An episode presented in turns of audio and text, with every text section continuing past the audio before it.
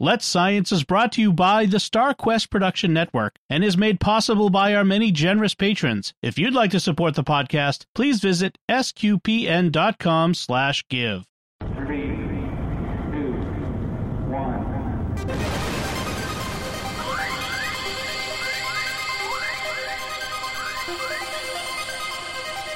We live in a universe of scientific wonders. Every day, scientists are inching towards breakthroughs which can change our lives. We're playing our small part in sharing these wonders with you. That's why today is a fine day for science. So let's science. So uh, normally Caroline would do this, but Caroline, as we mentioned uh, at the top of the show, she's in New Zealand enjoying herself. She's having having some family time now, and she will be. She's already got some science topics prepared to go, and I know she can't wait to share those with us. But because it's you and me, Lino, I thought we'd, we'll do one.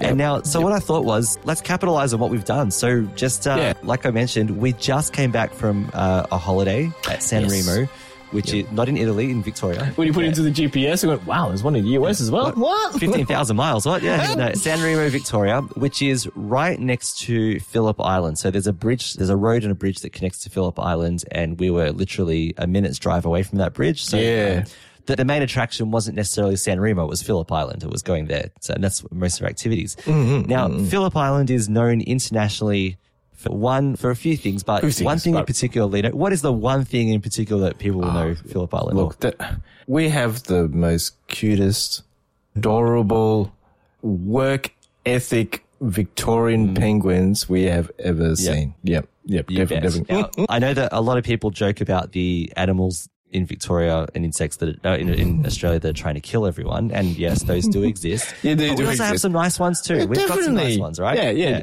yeah, yeah. Now, and the little penguins, they're called little penguins. That's their, that's what they're officially called. Yeah. They, they would be one of them. They're these beautiful, cute, fun to watch little creatures.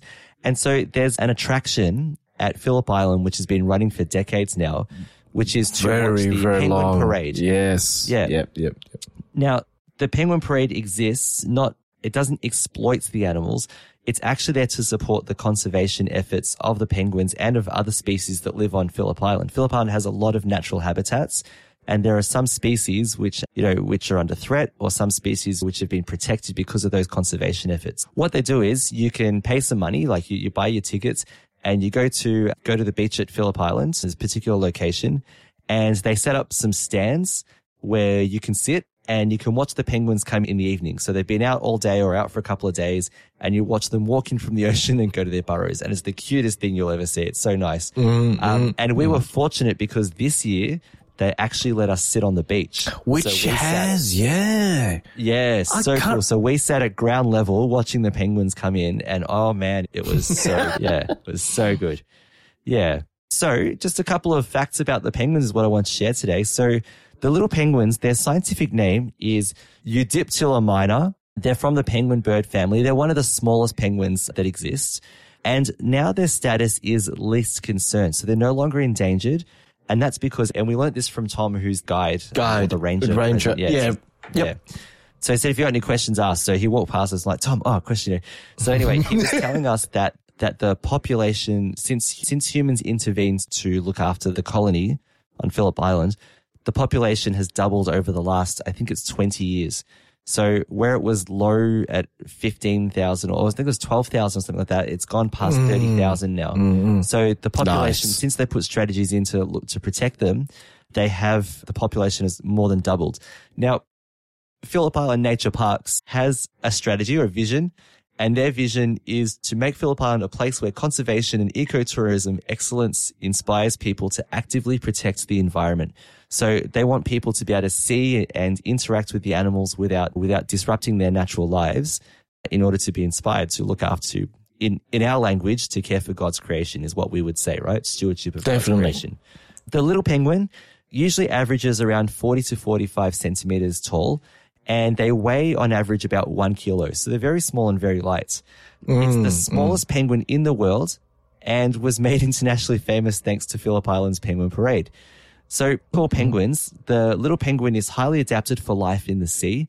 Its body is streamlined, its wings are modified as flippers, and its feathers are densely distributed over its body. The upper parts, including the back of the little penguin, are distinctly blue, which explains one of its alternative names, blue penguin. And the underbelly is white. Now, it doesn't say here on the website, but he explained that the blue, the blue sort of line. Camouflages yeah, them. It's like a camouflage. Yeah. So if a predator Yep. was looking from above, From uh, above. yeah, they, it would, they would camouflage in the sea so that they, um, Yes. yeah. So it's because they are, there are predators who, you know, who would attack and eat these penguins too. That's the circle of life. I Uh, was about to say, yeah, Yeah. uh, I heard of, yeah, I think, I'm thinking about Lion King from that, but it is, but it's good to see they have some camouflage in, Yeah. in the water and they, whew, wow. I was just thinking, Simba, everything that touches, the light touches is yours. Yeah. Oh, it's so philosophical. Know, right? Yeah. The bill of the little penguin is grey black with a pinkish lower base and its iris is pale grey to white. The, there's one New Zealand pop- population that has broad white borders to the flippers and are considered as a, by some as a separate species. Young penguins are Oh. bluer than adults. Oh, okay. Yeah. And the little penguin's also known as the fairy penguin because of its small size. Now, on a, on land at night, little penguins are noisy, particularly before and during breeding. They also call mm. intermittently at sea. Their yapping sound like a small dog. Lino, would you like to talk about the experience of walking across the boardwalk? The I- sound of all these ugh. penguins. It was, for, for me personally, it was absolutely beautiful. I, all these penguins just calling to each other. And, and it, what did Tom, was it, it's just Tom? Tom, yeah. The guy, yeah. He was saying that they had 17 different kind of calls or something. Mm. Yeah, or yeah. what did I, I can't remember if he said or read about it. Yeah. But yeah, you just see these hill different calls and it is, it, you can notice the more the adult ones when they're a bit more, mm, Yeah. mm, mm, more grumpy, but uh, more Yeah. gruff, gruff, no, um, apologies, uh, gruffy. Yeah. And then you got the little high pitched ones where they're the chicks and they're the one, where's mommy and daddy? I'm, I'm ready for be, fed. And it's especially myself. I don't think we've ever been through that. Yeah. I think when we saw the per, uh, penguin parade, back when we would talk, when we went for the high school, we, we, I just remember us just walking back and that was it. Ah, yeah, yeah. And there were no lights. Yeah. I think maybe one, not, not a floodlight, but one couple lights. Yeah, and, that, yeah. And we would just push through and back to our bus. Yeah. We didn't have time to have a look at the penguins. I, Yeah. I just didn't remember No, we, that. yeah, we got to enjoy it in a really special way, didn't we, the other night? We Uh, did. Yeah, you We walk, did. Yeah, you turn up to the center, you Yeah. get your, tickets checked, everything, and then you go through, and it's a boardwalk of a, a couple of hundred meters. Exactly. I don't think we had that. Yeah, back in the days. Yeah, so yeah, now the boardwalk is good because it elevates you above the ground so that you're not walking through Yes. the penguins' habitats. And when it, it's lights, you know, you have to go in the evening, but you start with the light before the sun, before sunset. And you can see mm, all the mm, burrows mm, that the penguins have dug, so you can see where they you know, where Mm, they're going to, basically. Because Where they they're going can- to, yeah, yeah. They can go up to two kilometers inland, so they come out of the sea and they Mm, walk another two k's. Some of them to find their burrow. yeah, just poor things. Oh, um, yeah, but the when you're walking back from the boardwalk, it's dark except for a few light, small lights. A few Um, lights, like yeah. very dim Yeah. lights. Now they have to be careful with the lights because a normal light, like a flashlight, would actually blind the penguins. Their eyes are very sensitive. Exactly. So they use Very lights sensitive. That, that penguins, the penguins can't see. Their eyes can't pick up the spectrum of that light, but we can. So we can. Yeah, so, but we were walking. exactly. You walk through at night, and all you can hear is these all these penguin all calls. these you know, penguins. six hundred meter walk, and you can hear it, and it's amazing. And the other thing is, Amazing. we could after we saw them coming out of the sea, we still see them walking back, don't we? Like we're walking with them, Exactly. you know, like We're side with by them. side, not. Um, That's a good of out there. attitude. And you can they're standing there and they're calling and they're flapping their flippers, and you're literally thirty centimeters away watching this beautiful thing, this Mm-hmm. beautiful penguin call and walk and slap the other penguins and you know, all the things that you know that they were doing. the only thing you're not allowed to do is take photos, and that's Exactly. And, And, I don't think you're allowed to them. touch them. No, definitely can't But We, Yeah. couldn't actually. Yeah. Could. No, we No, we, definitely not. no, but you can't take photos, and that's for, But- for their protection. But it, It was un- unbelievable. Yeah. It's just the sight and the sound is enough to mm. appreciate what the poor things had to go and was it, what was it, what they were saying? 30, or no, 1,000 Ks away to, Not that long, not that Yeah. far, but but No, yeah, no. certainly a couple of kilometers. Yeah, no, so they can Kilometers. travel. I might go with this then later because that's actually the next part as well. Because it says here they spend most of the day at sea feeding and they come ashore to their coastal habitats at night, which we just talked about. They can sleep. Mm, They can sleep at sea, snoozing away on the water surface. They can travel thirty kilometers away from the colony during breeding, 30. but Gotcha. but they can travel over a thousand kilometers when they're not breeding. It says here today, Phillip Island, Victoria, is the home to the largest penguin colony in the world. and they host the famous Penguin Parade, which we view from the platforms, boardwalks, untouched beaches, and so on as you watch them waddle home to their burrows. Like many other severely threatened colonies of little penguins, Phillip Island's penguins were once on the brink of ceasing to exist.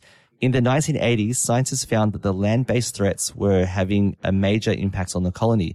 These included habitat destruction from housing environments, traffic, housing development, sorry, fire, pests, and industrial fishing. At the time, it looked like these threats were going to wipe them out by the 1990s. In response, the Penguin Protection Program was established. The Victorian government began buying back land in the Summerland estate, located in the middle of the colony. Roads were closed, introduced predators like red foxes were eliminated, and a house and a housing estate was removed. Extensive conservation work has happened then since the 1980s and has increased the little penguins numbers. So here's the numbers here. So while there were 12,000 in the mid 1980s and declining, Phillip Island is now home to about 32,000 little penguins.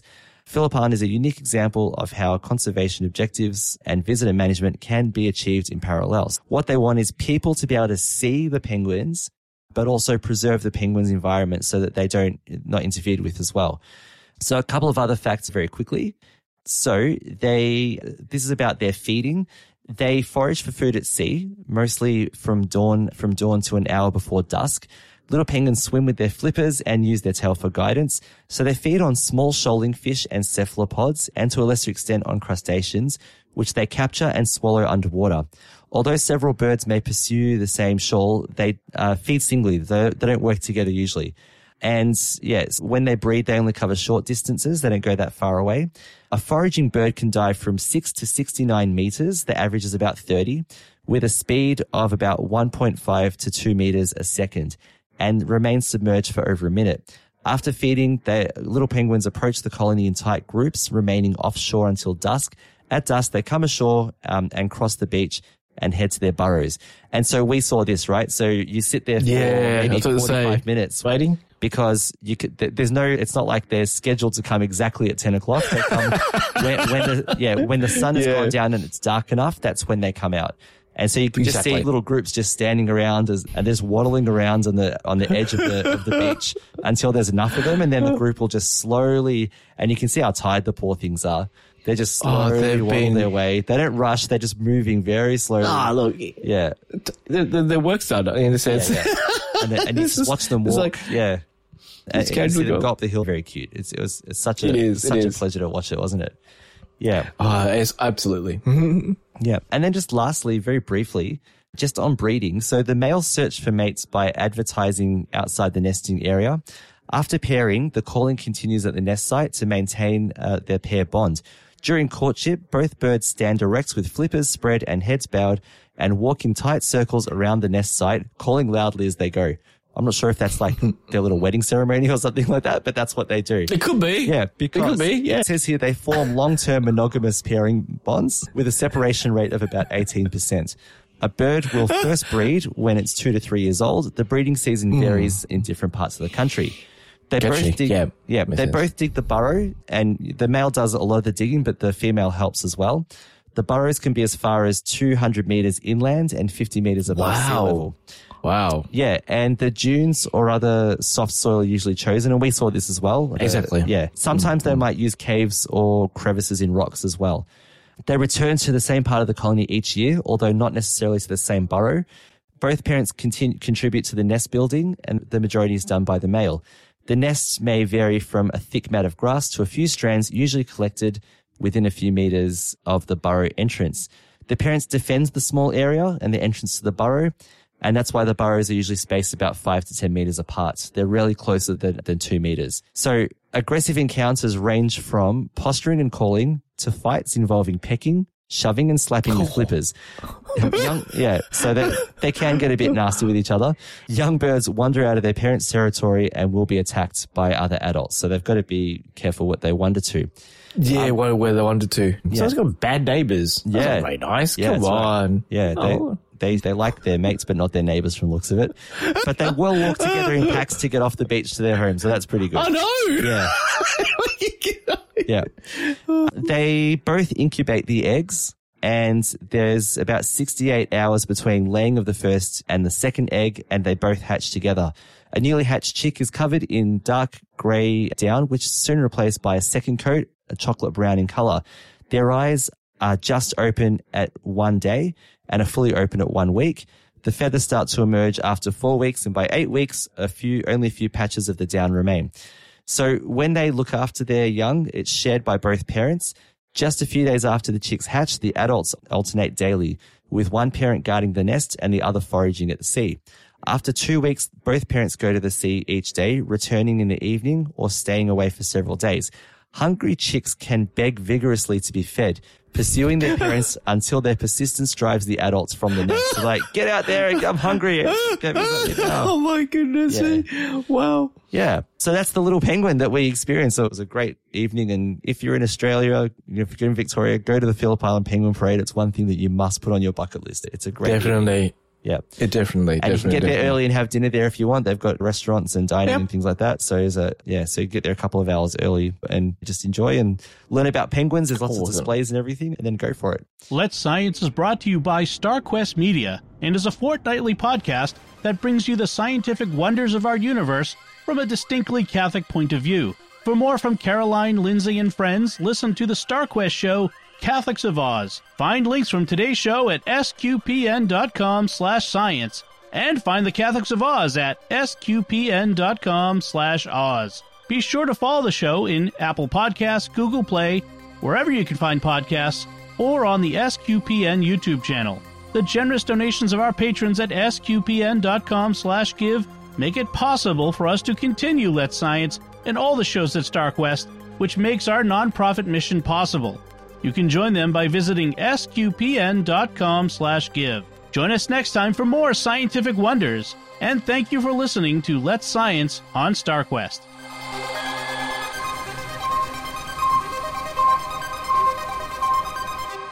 Here's another show on the StarQuest network you're sure to enjoy The Secrets of Technology. Find it wherever fine podcasts are found or at sqpn.com slash technology.